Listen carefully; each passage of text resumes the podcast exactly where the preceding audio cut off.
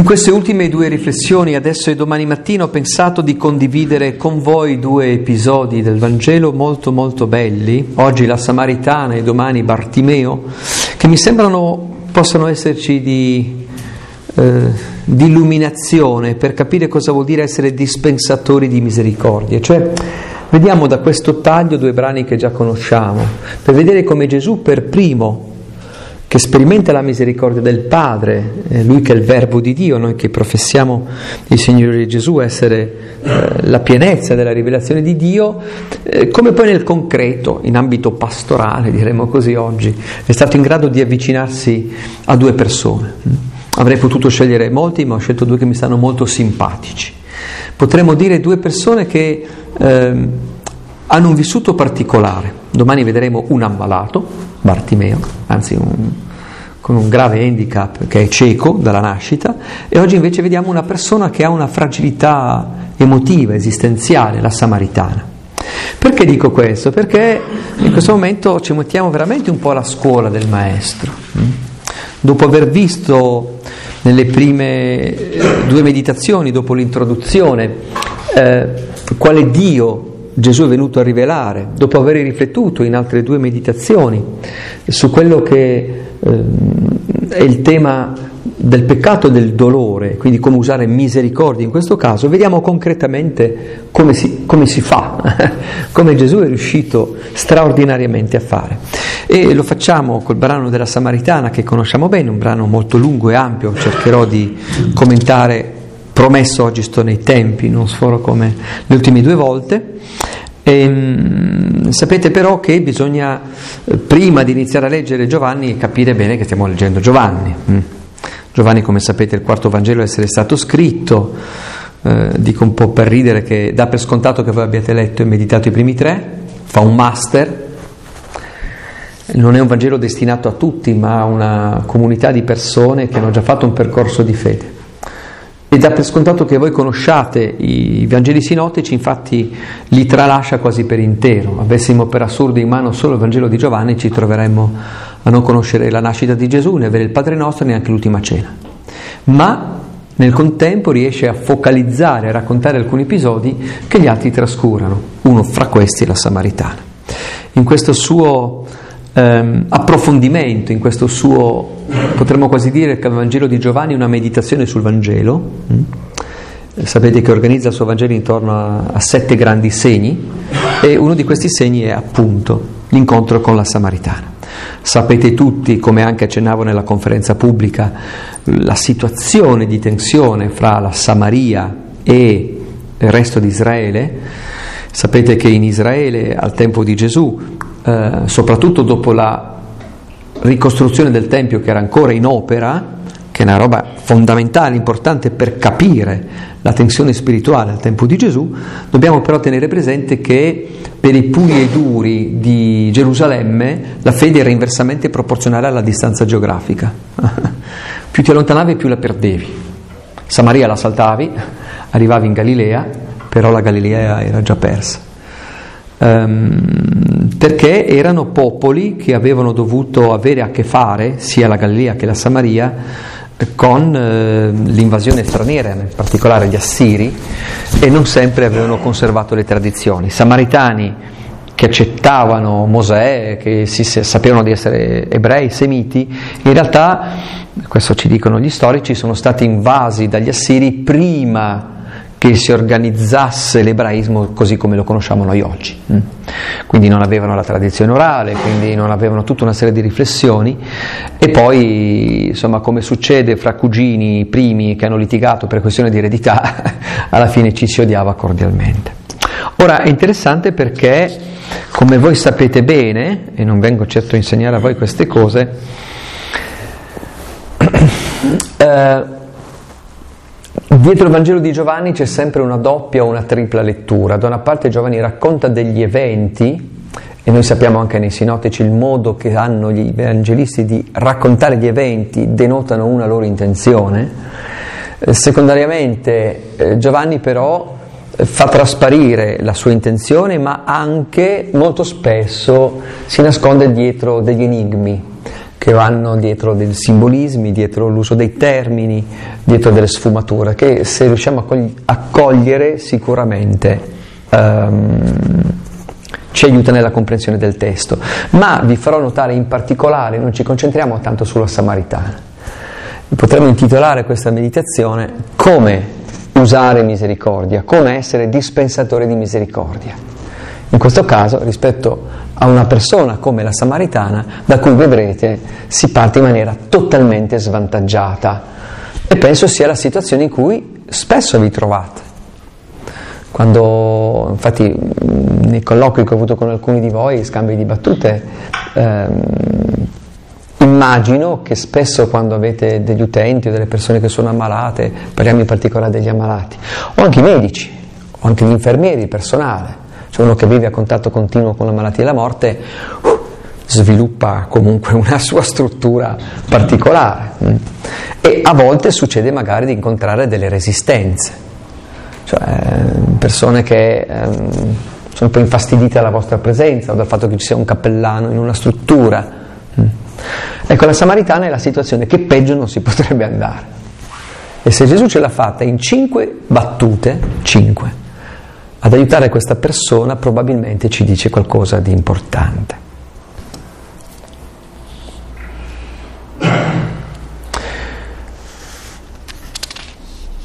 Non ho la traduzione c'è, credo di avere una traduzione, però è molto simile. Gesù doveva passare per la Samaria. Ora arriva ad una città della Samaria chiamata Sicar, vicino al podere che Giacobbe aveva dato al figlio suo Giuseppe. C'era là il pozzo di Giacobbe. Gesù, affaticato com'era dal viaggio, si era seduto sul pozzo. Era circa l'ora sesta. Viene una donna della Samaria ad attingere acqua, le dice Gesù, dammi da bere. I discepoli infatti se ne erano andati in città a comprare da mangiare. Gesù doveva passare per la Samaria con questo incipit folgorante eh, Giovanni inizia il capitolo 4, ora dandoci un'informazione sbagliata. Gesù non doveva passare per la Samaria, anzi quasi nessuno fra gli ebrei, per le ragioni di cui sopra, che dovesse andare al sud, cioè in Giudea, passava per la Samaria, perché era un luogo ostile nei confronti degli ebrei. Ricordate quando eh, gli apostoli vengono rifiutati dai samaritani che rifiutano loro un po' d'acqua e il, il mistico Giovanni dice voi che facciamo scendere fuoco dal cielo. Di solito si passava per la depressione del Mar Morto, allungavi, però almeno non avevi guai. Invece Gesù deve passare, la sua non è una, un obbligo geografico, il suo è eh, un obbligo spirituale. Gesù deve riconquistare la sposa Gesù deve riconquistare la sposa, quello che stiamo per leggere è un rituale di corteggiamento, è un tampinamento da parte di Dio con la sua sposa infedele, che non è Israele in questo caso, ma è rappresentata dalla Samaria. Sicar, l'attuale Nablus, vicino al podere che Giacobbe aveva dato al figlio suo Giuseppe. Di solito quando si fanno i pellegrinaggi non si va a Nablus perché sempre un po' trigoso perché devi entrare in territorio per cui gli, gli, israeliani poi ti fanno storie quando rientri, eccetera, eccetera. Sapete che lì a Nablus c'è questo posto straordinario che è una chiesa ortodossa costruita sul pozzo di Sicar. Sapete che è stata costruita interamente, di fatto, da un parroco ortodosso. Il suo predecessore ehm, intorno agli anni 80, ricordo la notizia, aveva fatto grande scalpore, era stato ucciso da dei fanatici ebrei e eh, il prete ortodosso è tagliato a pezzettini, eh, restituito a pezzettini, quindi martire della fede. E attualmente la basilica è finita, tra l'altro è molto bella, e lì c'è ancora il pozzo, è molto semplice perché è l'unica sorgente d'acqua del territorio, quindi era anche abbastanza semplice, semplice ritrovarla.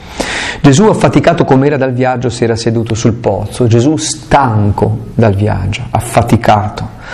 Eh, possiamo davvero interpretare in maniera spirituale eh, questa stanchezza del Dio che ci cerca, che ci viene incontro, Dio continuamente ci cerca, Agostino chiosava, noi cerchiamo colui che ci cerca, è Lui che ci viene a cercare ovunque siamo. È mezzogiorno. Mm. Chi di voi è stato in Israele sa che non è esattamente l'ora in cui andare a fare acqua fa caldo. E in effetti questa donna che va ad attingere acqua, si scoprirà poi cammin facendo, come sapete, ha una ragione per essere lì a mezzogiorno, non farsi vedere. Non ama il giudizio dei suoi compaesani. Scopriremo dopo, come sapete, che ha una vita affettiva piuttosto frammentata. Allora non ha piacere di vedere nessuno. E appena arriva ad attingere acqua, c'è questo straniero, questo maschio ebreo, che le dice dammi da bere, dammi da bere, dammi da bere. È interessante dopo domenica, o- oggi è giovedì? Giovedì. Domenica sarò a Torino Spiritualità con Lugino Bruni a commentare il brano del, della cacciata del Tempio. E, mm, dei mercanti del Tempio. Nel Vangelo di Marco, il primo a essere stato scritto, lo sapete che eh, l'episodio è posto in mezzo al fico sterile. Gesù che va a fame. Allora è interessante fare una riflessione su, sui momenti dei Vangeli in cui si dice che Gesù ha fame o ha sete e c'è sempre dietro una connotazione spirituale. Gesù ha sete della fede della Samaria. La Samaritana rappresenta eh, la figlia di Israele, Samaria, che è stata abbandonata, è stata abbandonata dalla sorella. Eh? il sud, ma nel contempo è, eh, è persa e quindi la vuole ritrovare. Quel dammi da bere, quel sizio, una delle sette parole di Gesù in croce, eh, rivela tutto il desiderio profondo di Dio della fede degli uomini. Al che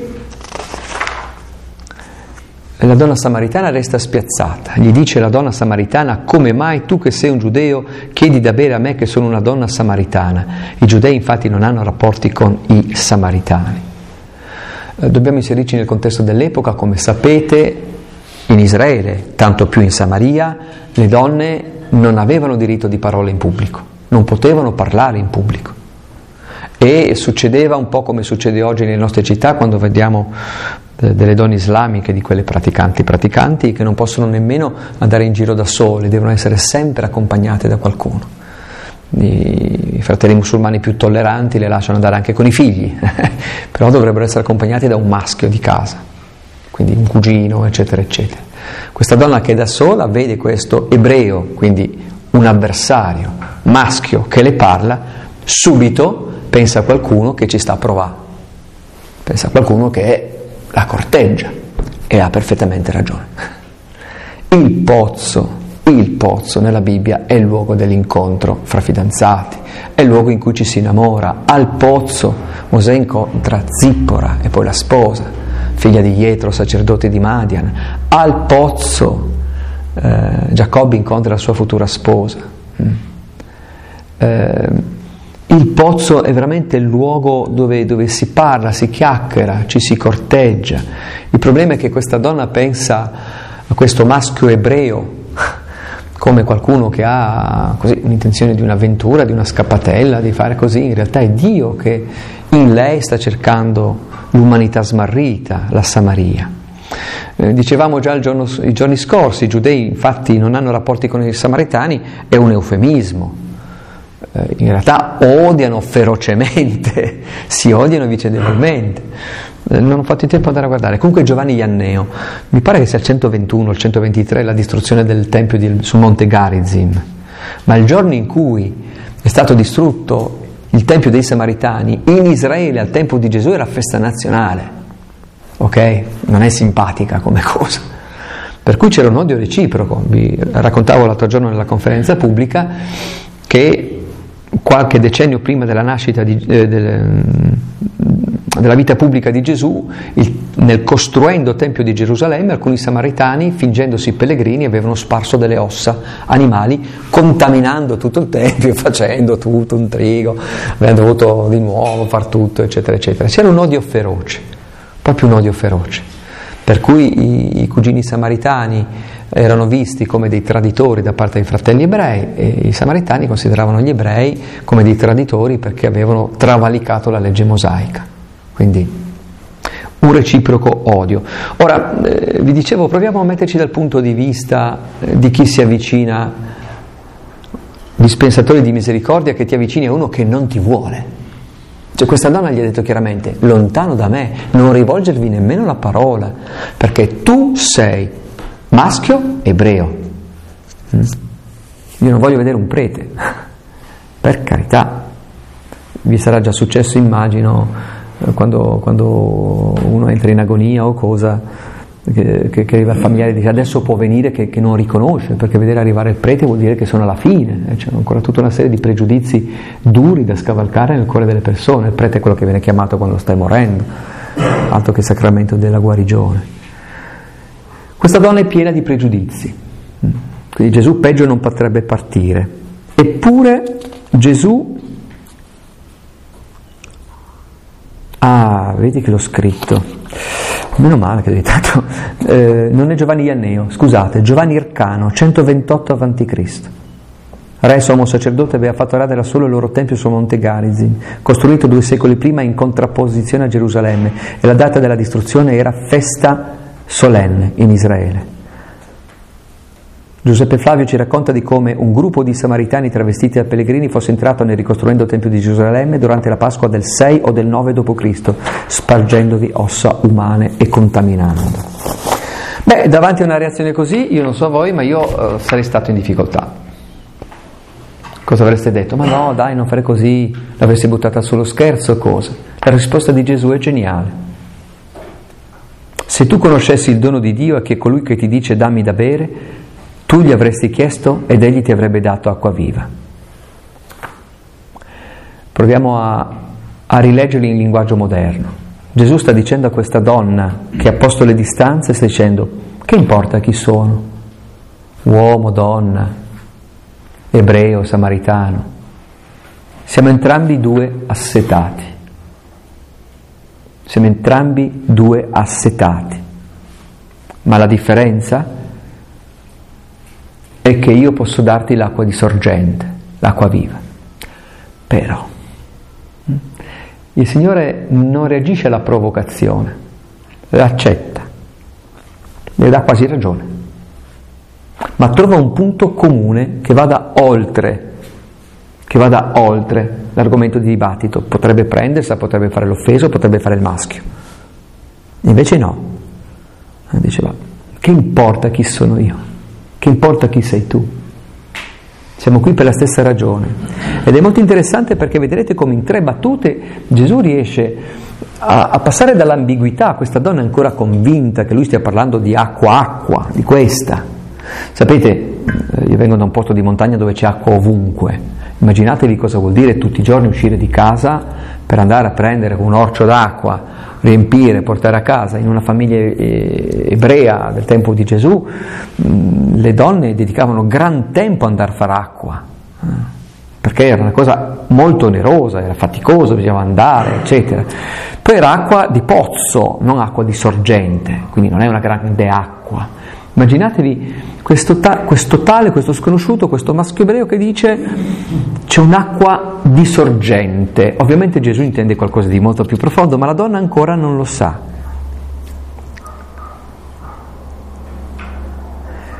Io resto sempre stupito dalla capacità del Signore Gesù di aprirsi al dialogo e di suscitare interesse e curiosità. La donna è ancora perplessa, anzi quasi irritata. Le dice, gli dice la donna, Signore, non hai neppure un secchio e il pozzo è profondo. Da dove prendi dunque l'acqua viva? Forse tu sei più grande del nostro padre Giacobbe che ci diede il pozzo ne beve lui, i suoi figli e il suo bestiame? Eh? Gesù ha dato una provocazione ma rimbalza. Questa donna sembra proprio ostinata. E la sua risposta è, ma chi ti credi di essere? Per me ha suscitato interesse. Sei più grande di Giacobbe? Cala Trinchetto, ma cosa stai dicendo? Interessante perché l'Evangelista è ironico. Gesù è veramente più grande di Giacobbe, come dimostrerà di essere più grande di Mosè al capitolo 6 e di Abramo al capitolo 8. La Samaritana pone delle domande, come è successo già da Pilato durante il processo, non si mette in discussione, non accetta la provocazione, rimbalza, contesta e basta, si mette sulle difensive. Questo straniero promette acqua di sorgente quando il grandissimo Giacobbe ha potuto donare solo acqua di pozzo, ma chi si crede di essere? Guardate un po' quando ricevete obiezioni alla fede. Molto spesso non sono vere obiezioni alla fede, molto spesso sono modi di difendersi, di non mettersi in discussione.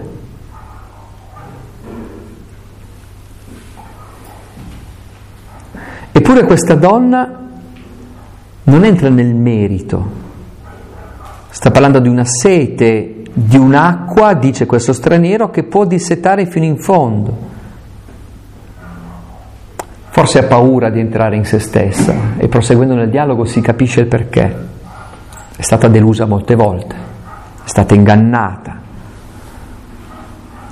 Quindi umilia Gesù, lo sminuisce, sembra non dargli speranza, eppure la sua risposta, se la rileggiamo bene, sembra aprire uno spiraglio, perché torna sul tema, sta dicendo, sì certo vorrebbe tanto dissetarsi, ma come fa questo ebreo a dare dell'acqua? Cosa vuole in cambio?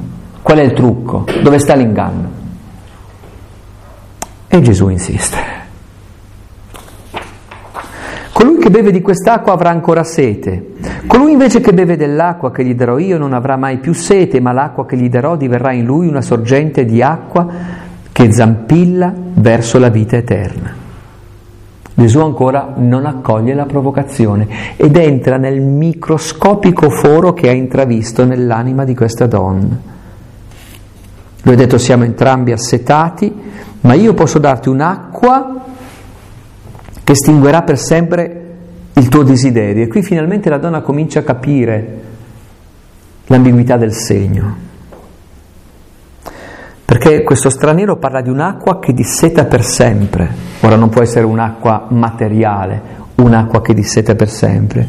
Questa donna sembra avere capito che a questo strano personaggio non interessa sedurla, interessa capire cosa porta nel suo cuore. È come se Gesù dicesse Giacobbe è riuscito a spegnere la sete della gola, ma io ti darò un'acqua che estingue la sete di felicità che alberga nel tuo cuore. E aggiunge, l'acqua che gli darò, dice Gesù a questa donna, diverrà in lui una sorgente di acqua che zampilla per la vita eterna. Sta dicendo a questa donna, tu puoi diventare una sorgente. Grandissimo. Gesù è riuscito in tre battute, senza rispondere alle provocazioni, a lanciare il dubbio a questa donna che esiste una possibilità per dissetare il suo cuore, addirittura che quest'acqua che questo straniero vuole donare, che è qualcosa di più profondo, può far scaturire in lei cose nuove. Ora, io al posto di Gesù, non so voi, ma mi sarei offeso cento volte, questa donna ha respinto continuamente. Gesù invece pazientemente, con rispetto, accoglie. Ora i due piani cominciano a delinearsi decisamente meglio. La donna intuisce che questo straniero sta proponendo qualcosa di diverso da un abbordaggio, non la sta seducendo. E capisce anche che non è un millantatore, e capisce che non parla più di una sorgente fisica, sta parlando di felicità. Gesù suscita in lei il desiderio di un'acqua più profonda.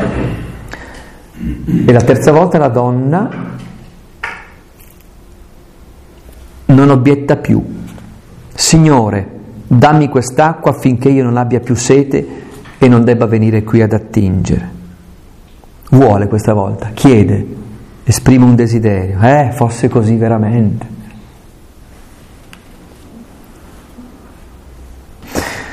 Davanti alla ricerca di fede arriviamo a un punto in cui tutte le obiezioni che abbiamo posto a Dio vacillano e le domande che abbiamo continuato a fare, questa donna ha continuato a rivolgere domande, si fermano finalmente, cosa che non ha saputo fare Pilato, che ha continuato a rivolgere domande senza mai ascoltare le risposte.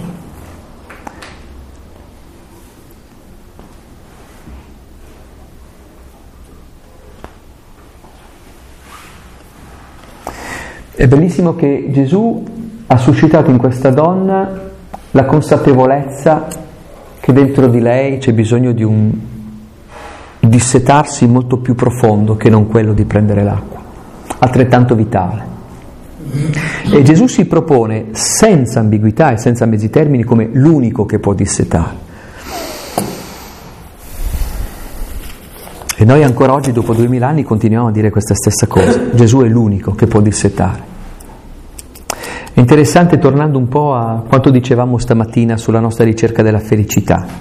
Io credo che Gesù possa colmare il mio cuore, un po' qui, un po' dopo, ma so di essere nella direzione giusta e questo noi diciamo alle persone, che il desiderio infinito di bene e di felicità che portiamo nel cuore Dio solo lo può colmare.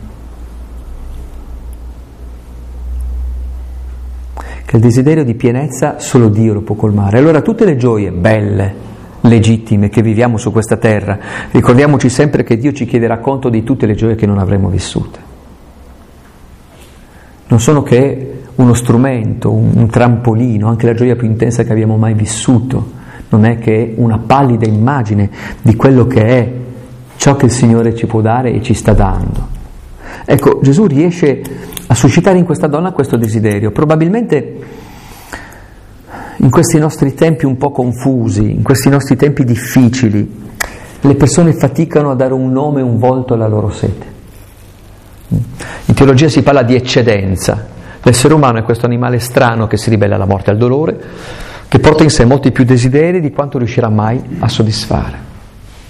Mi viene in mente il bellissimo la bellissima confidenza che fece il Cardinale Martini nel libro Conversazioni notturne a Gerusalemme, in cui il suo confratello intervistatore gli disse qual è stato il più grande dolore della sua vita e lui ha risposto più o meno eh, quando ero a Milano, sapete che a Milano la, l'arcivescovado, la sede episcopale è a fianco del Duomo, hm, guardando la facciata sulla destra.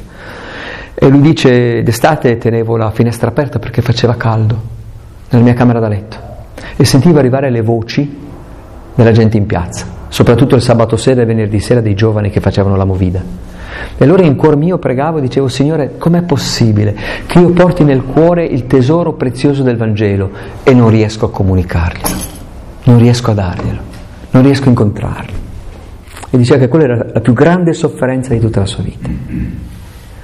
La fatica che facciamo è veramente far prendere consapevolezza alle persone che hanno sete e che non è che facciamo questa cosa per un secondo fine o per un interesse o per una manipolazione, ma perché abbiamo scoperto anni fa, parecchi anni fa, quelli della mia età se lo ricordano, una bevanda, la Sprite, eh, della compagnia della Coca-Cola, aveva fatto una pubblicità geniale che diceva l'immagine è zero, la sete è tutto, ascolta la tua sete, che io lo vedrei come marketing perfetto per l'annuncio del Vangelo. L'immagine è zero.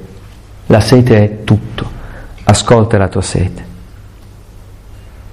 Beh, direi che Gesù in tre battute è riuscito ad arrivare fin qua e d'improvviso si rompe l'incanto. Questa donna ha chiesto, ha riconosciuto di avere questo desiderio, di avere questo bisogno. Se ci fosse una possibilità su un milione che questo qui non sta millantando, vorrebbe quell'acqua. E Gesù risponde, va, chiama tuo marito e torna qui. Signore, ma dai, ma dai. La donna vuole l'acqua, Gesù vuole donargliela, ma lei non è ancora pronta. Fa una richiesta semplice. Eh, domani avrei voluto commentarvi, ma poi non avevamo tutto il tempo, ero indeciso fra Bartimeo oppure il cieco della piscina di Bethesda, il paralitico della piscina di Bethesda, il Vangelo di Giovanni. Quando Gesù si avvicina e dice vuoi guarire? Ma dai, Signore, ma è una domanda da fare. Gesù ha perfettamente ragione. Quell'uomo è paralitico da 38 anni. Guarire avrebbe voluto dire, tutti diranno che ci hai preso in giro per 38 anni, guarire voleva dire devi trovarti un lavoro, guarire voleva dire devi affrontare le tue paure. Noi vorremmo sempre guarire, convertirci, ma senza lavorare. Questa donna vuole l'acqua, ma Gesù adesso le sta facendo capire che non c'è spazio per darle quest'acqua. Se lei prima non ammette di avere investito in cisterne screpolate. io non sarei in grado, ma Gesù è diretto, le chiede conto della sua vita affettiva. Attenzione, io ci tengo, lo, lo dico con molta serenità, ma fidatevi, Gesù non sta facendo il moralista. Gesù sta chiedendo autenticità in questa donna. Dio vuole la nostra felicità, ma se non abbiamo il coraggio di metterci in gioco, di rileggere con onestà e giudizio critico le nostre esperienze, nemmeno Lui può cambiare la nostra vita. Adesso dico una provocazione, ma prendetela per, per quello che è una provocazione. E spesso lo dico alle persone, anche Dio fa quel che può. Dio si ferma se noi non vogliamo, perché l'amore è così. Quindi questa donna deve fare adesso lei la sua parte Deve fare lei il suo pezzo. E il suo pezzo è essere onesta, essere autentica. Lo sposo chiede ragione alla sposa delle sue precedenti esperienze. E così finalmente capiamo perché va a prendere l'acqua a quest'ora, non vuole incontrare nessuno. Cioè Gesù vuole portarla a capire che la sua sete di felicità è stata svenduta. Lei ha cercato la felicità in qualcosa, in qualcuno che non può darle piena felicità. Gesù anche a noi chiede sempre autenticità, verità. Solo il nostro vero io può incontrare il vero Dio. Con tempo, con pazienza, non sempre la gente è pronta e disposta, è difficile mettersi in discussione, ci sentiamo aggrediti, ci mettiamo sulle difensive, lo facciamo noi, figuriamoci quelli che ancora devono fare un percorso di fede, figuriamoci. La donna è spiazzata. Come fa quest'uomo a conoscerla così tanto? Perché le chiede del marito? Forse vuole incontrarlo. Risponde, non ho marito. È onesta, non mente, accetta la sfida, chissà dove vuole arrivare questo strano sconosciuto.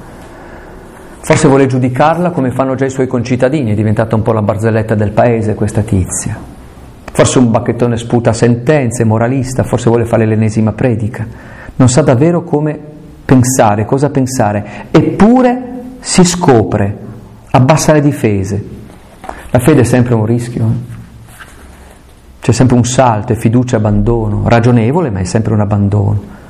La Samaritana è smarrita, è come sospesa, deve scegliere, non pone più domande, non reagisce stizzita, ha tanta sete e quest'uomo le ha smosso qualcosa, ma ora le chiede qualcosa che lei non capisce dove vuole arrivare e Gesù le risponde, hai detto bene non ho marito, perché hai avuto cinque mariti e ora quello che hai non è tuo marito. Quanto a questo hai detto il vero. Gesù la toglie dall'imbarazzo. È lì per dimostrare che non la vuole giudicare, che conosce benissimo la sua vita. Nessuno ha spettegolato sul suo conto, Gesù conosce il suo cuore e le mostra che non è quello l'argomento che le interessa non le interessa la sua disordinata vita affettiva e neanche i suoi errori e non è lì per condannarla, lo hanno già fatto gli altri. La Samaritana ha avuto cinque mariti, eh, uno dei più grandi dal mio punto di vista, il più grande biblista di Giovanni che lo Xavier Londifour, eh, sostiene che eh, Samaria al tempo degli Assiri aveva cinque divinità principali. possibile, possibile. Però attenzione bene, noi conosciamo un minimo di usi e consuetudini di antropologia biblica. In Israele e anche in Samaria solo il maschio può divorziare. Questa donna è stata abbandonata cinque volte. Non è una poco di buono, è una poveraccia è una che è stata sedotta e abbandonata per cinque volte, non sa tanto misurare le persone, o forse eh, dà tutto il suo affetto mm, sperando di avere il contraccambio. Guardate, io ve lo dico col cuore in mano e la misericordia è anche questo. A volte ci rendiamo conto, guardando in giro, dello stato un po' di confusione della società in cui viviamo. Sapeste quanto la gente, sapeste cosa la gente è disposta a fare pur di farsi amare? Sapete quanta paura la gente di restare da sola? Mm. Credo che questa chiave di lettura ci aiuta a capire molte cose. Se tu sei disposto anche a ad avere dei comportamenti che magari sono un po' riprovevoli. Oggi la gente non ha più tanto voglia di giudicare, meglio. Però se tu sei disposto anche a avere una vita affettiva fragile, non è perché sei un gaudente, ma perché molto spesso dentro si nasconde un desiderio di bene che non ha ancora colto l'essenziale. Non solo, esiste un dolore più grande che essere innamorarsi ed essere abbandonati per cinque volte. Ora la donna convive con un uomo, ha addirittura abbandonato ogni speranza, accetta anche quello. Non stiamo parlando del ventunesimo secolo. Eh.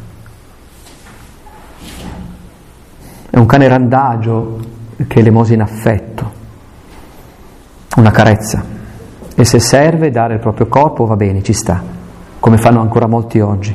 È una donna segnata dal dolore, irrigidita, ferita. Allora capiamo finalmente la sua ostilità, abituata ai troppi pettegolezzi, non sa ancora che colui che le sta di fronte la conosce senza giudicarla. In qualche modo intuisce che quest'uomo non la vuole condannare. È come se capisse che quest'uomo ha capito che il bisogno di affetto che ha cercato e non ha trovato è, in fondo è solo una ricerca di felicità. Mi piace citare Friedrich Nietzsche che scrive ogni piacere aspira all'eternità. Gesù riesce a fare ciò che noi cristiani a volte abbiamo dimenticato, legge il positivo anche nelle situazioni di disordine e di tenebra, non grida allo scandalo, offre una soluzione che non umilia la donna, come farà mille altre volte da Zaccheo a Simone il Fariseo, non ha voglia di umiliarla, vuole solo aiutarla a capire le sue scelte, rivela la donna a se stessa come Dio fa continuamente con noi, Dio sempre ci rivela noi stessi, non abbiamo da temere, non abbiamo da difenderci. Non è un problema morale qui. Gesù non l'accusa, la invita a prendere coscienza. Non solo, in un momento così delicato Gesù è capace anche di sottolineare il positivo, poco che c'è. Hai detto bene, brava, sei onesta. Come dirà quella linguaccia di Natanaele, Giovanni capitolo primo, versetto 59, no, per di là. Eh? Natanaele che ha appena detto a Filippo, eh, cosa può venire da buono da Nazareth? E Gesù si avvicina e dice, beh, almeno si sa quello che pensi. Ecco un israelita in cui non c'è falsità. Ecco un israelita in cui non c'è falsità.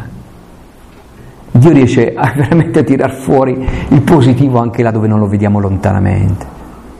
E torniamo di nuovo a quello che ci dicevamo ieri, a cui io tengo tanto. In un contesto di fragilità che avviene la chiamata, sapete, ogni chiamata. Dal mio punto di vista, qualunque cosa ne pensiate, bene fa quel dono di Dio che è Papa Francesco, come dono di Dio è stato Papa Benedetto, come dono di Dio è stato Papa Giovanni Paolo. Io sono inorridito dal vedere quanta mondanità ci sia nei nostri giudizi, scusate. Fa bene a ricordarci che in un ospedale da campo, e voi ne sapete qualcosa, non si misura la glicemia per prima cosa. Il nostro mondo così in questo momento. Dio non chiama i giusti ma i peccatori. Signore, dice la donna, vedo che tu sei un profeta, i nostri padri adorarono su questo monte e voi dite che a Gerusalemme è il luogo dove si deve adorare. la Samaritana è completamente spiazzata, cosa fa? La butta sul religioso, ovvio. Una questione idiota, che non c'entra nulla con tutto quello che, che dice, sta prendendo tempo, come eh, i primi due discepoli, quando questo si gira invece di dire meno male arrivano due discepoli, Gesù ci gira e dice che volete? E questo è come che vogliamo. Maestro, dove abiti? Cercano tempo. Dice, ma Gesù ci spiazza sempre nelle sue provocazioni. Le dice Gesù, credimi donna che viene un'ora in cui né su questo monte né a Gerusalemme adorerete il Padre, voi adorate ciò che non conoscete, noi adoriamo ciò che conosciamo perché la salvezza viene dai giudei, ma viene un'ora ed è adesso in cui i veri adoratori adoreranno il Padre in spirito e verità, infatti il Padre cerca tali persone che l'adorino, Dio è spirito e coloro che l'adorano in spirito e verità devono adorarlo. Ora vi devo dire una cosa personale, quando io ho letto questa roba qua, non adesso, ma un po' di anni fa, quando ho scritto questi appunti che non so neanche dove ho pubblicato, e, su Gesù incontra, grazie. E, non ci ho dormito una notte. C'è qualcosa che non mi tornava. All'indomani mi sono svegliato, ho preso la mia agenda, ho chiamato due fra i tre miei biblisti di riferimento. Io non sono un biblista, io sono un pastoralista. E non voglio dire stupidaggini, però prima mi documento. E ho detto, non mi tornava sta roba qua. Mi sono confrontato, ho ricevuto sufficienti rassicurazioni e finalmente ho capito. Così come per i giudei, anche per i samaritani, quando anche ci fosse stato quel benedetto tempio sul monte Garizim, questa donna non ci sarebbe mai potuta entrare perché era una pubblica peccatrice. E Gesù cosa le dice? Tu sei Tempio. Tu sei Tempio.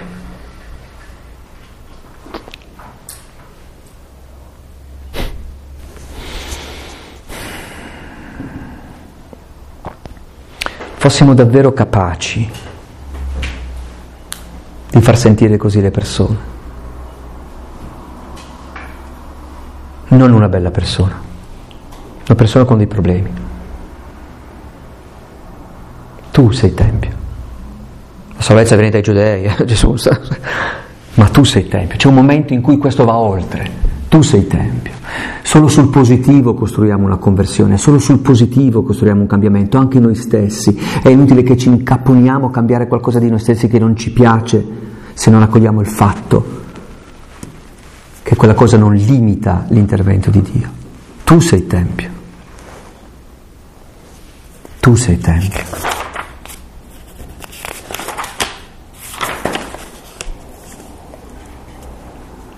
Allora capiamo quando Gesù le ha detto prima tu puoi diventare sorgente. Questa donna che nessuno vuole incontrare perché è una donna di cui si parla nel paese, una donna con la vita affettiva eh, sbrindellata a pezzi. Poi lei sa di essere stata abbandonata cinque volte, ma per la gente non ha poco di buono, una mezza escort. E Gesù in lei vede la possibilità di una sorgente d'acqua viva. Gesù in lei vede il Tempio di Dio.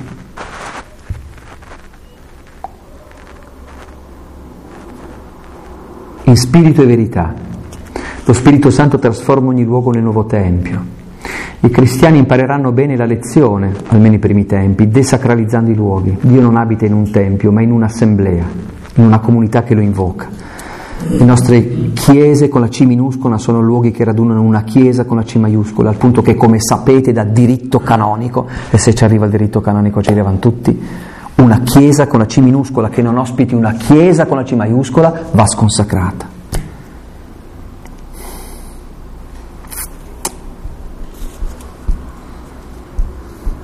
Domanda che ha fatto la donna è una domanda teorica, esercizio retorico, la sua vita reale è ben altro, non potrebbe mai es- aver potuto entrare nel Tempio, né a Garizim né a Gerusalemme. Giudizio, solitudine, perdita di dignità, nessun tempio, nessuna preghiera pubblica, nessun Dio nella sua vita. Quello era per i giusti, non per lei. E la risposta di Gesù è sconcertante. Le sta dicendo che Dio cerca adoratori nello spirito, le sta dicendo che Dio la vuole incontrare là dov'è. Le sta dicendo che lei stessa può diventare un tempio. Gli dice la donna, concludo, so che deve venire un Messia, che significa Cristo, quando quegli verrà ci annuncerà ogni cosa. Troppo bello per essere vero, sta dicendo questa donna, troppo bello un Dio così, non esageriamo, aspettiamo, arriverà il Messia, allora capiremo tutto. Le dice Gesù, sono io che ti parlo sono io che ti parlo. Giovanni, come gli altri evangelisti, scrive in greco che è l'inglese di allora. E certamente, spesso in Giovanni c'è questo gioco di parole su quel sono io, che in greco suona egoimi, il nome stesso di Dio. Io sono, sta parlando con te. Dio ti sta parlando. Lo sposo è qui con te. La donna intanto abbandonò la sua giara, andò in città e disse alla sua gente, eccetera, eccetera. La ragione per cui era andata a quell'ora strana a prendere l'acqua non è più importante. E poi sapete come lei diventa missionaria con i suoi paesani, non ha paura di prendere la sua vita così contorta e così giudicata per dire c'è uno che mi ha letto la vita, che sia lui il Messia diventa la prima testimone. apostola. Ecco, concludo qui e non ho tanto da aggiungere se non invitarvi alla meditazione di questo testo che è veramente spettacolare. Facendovi notare, ma poi siete maestri in Israele, lo stile di Gesù, che avvicina con rispetto, con garbo, senza giudicare, ma mettendosi in gioco, senza fare il buonista dando la pacca sulle spalle, ma sì, ha avuto un'infanzia difficile, aiutando questa persona a riconoscere le sue ombre, ma non per accusarla delle sue ombre, ma per indicare la luce. Non so, a me questo brano dice veramente tantissimo. E quindi se lo desiderate, possiamo vivere questo momento prima di messa, no, prima scusate, della preghiera comune, almeno dedicare un momento a pensare un po' al nostro modo di rapportarci con le persone che incontriamo, anche quando magari hanno avuto una vita impegnativa. E certamente prima di incontrare, prima di un dialogo, prima di vedere un ammalato, di parlare con una persona, vale la pena di invocare Gesù, eh, che ci aiuta a,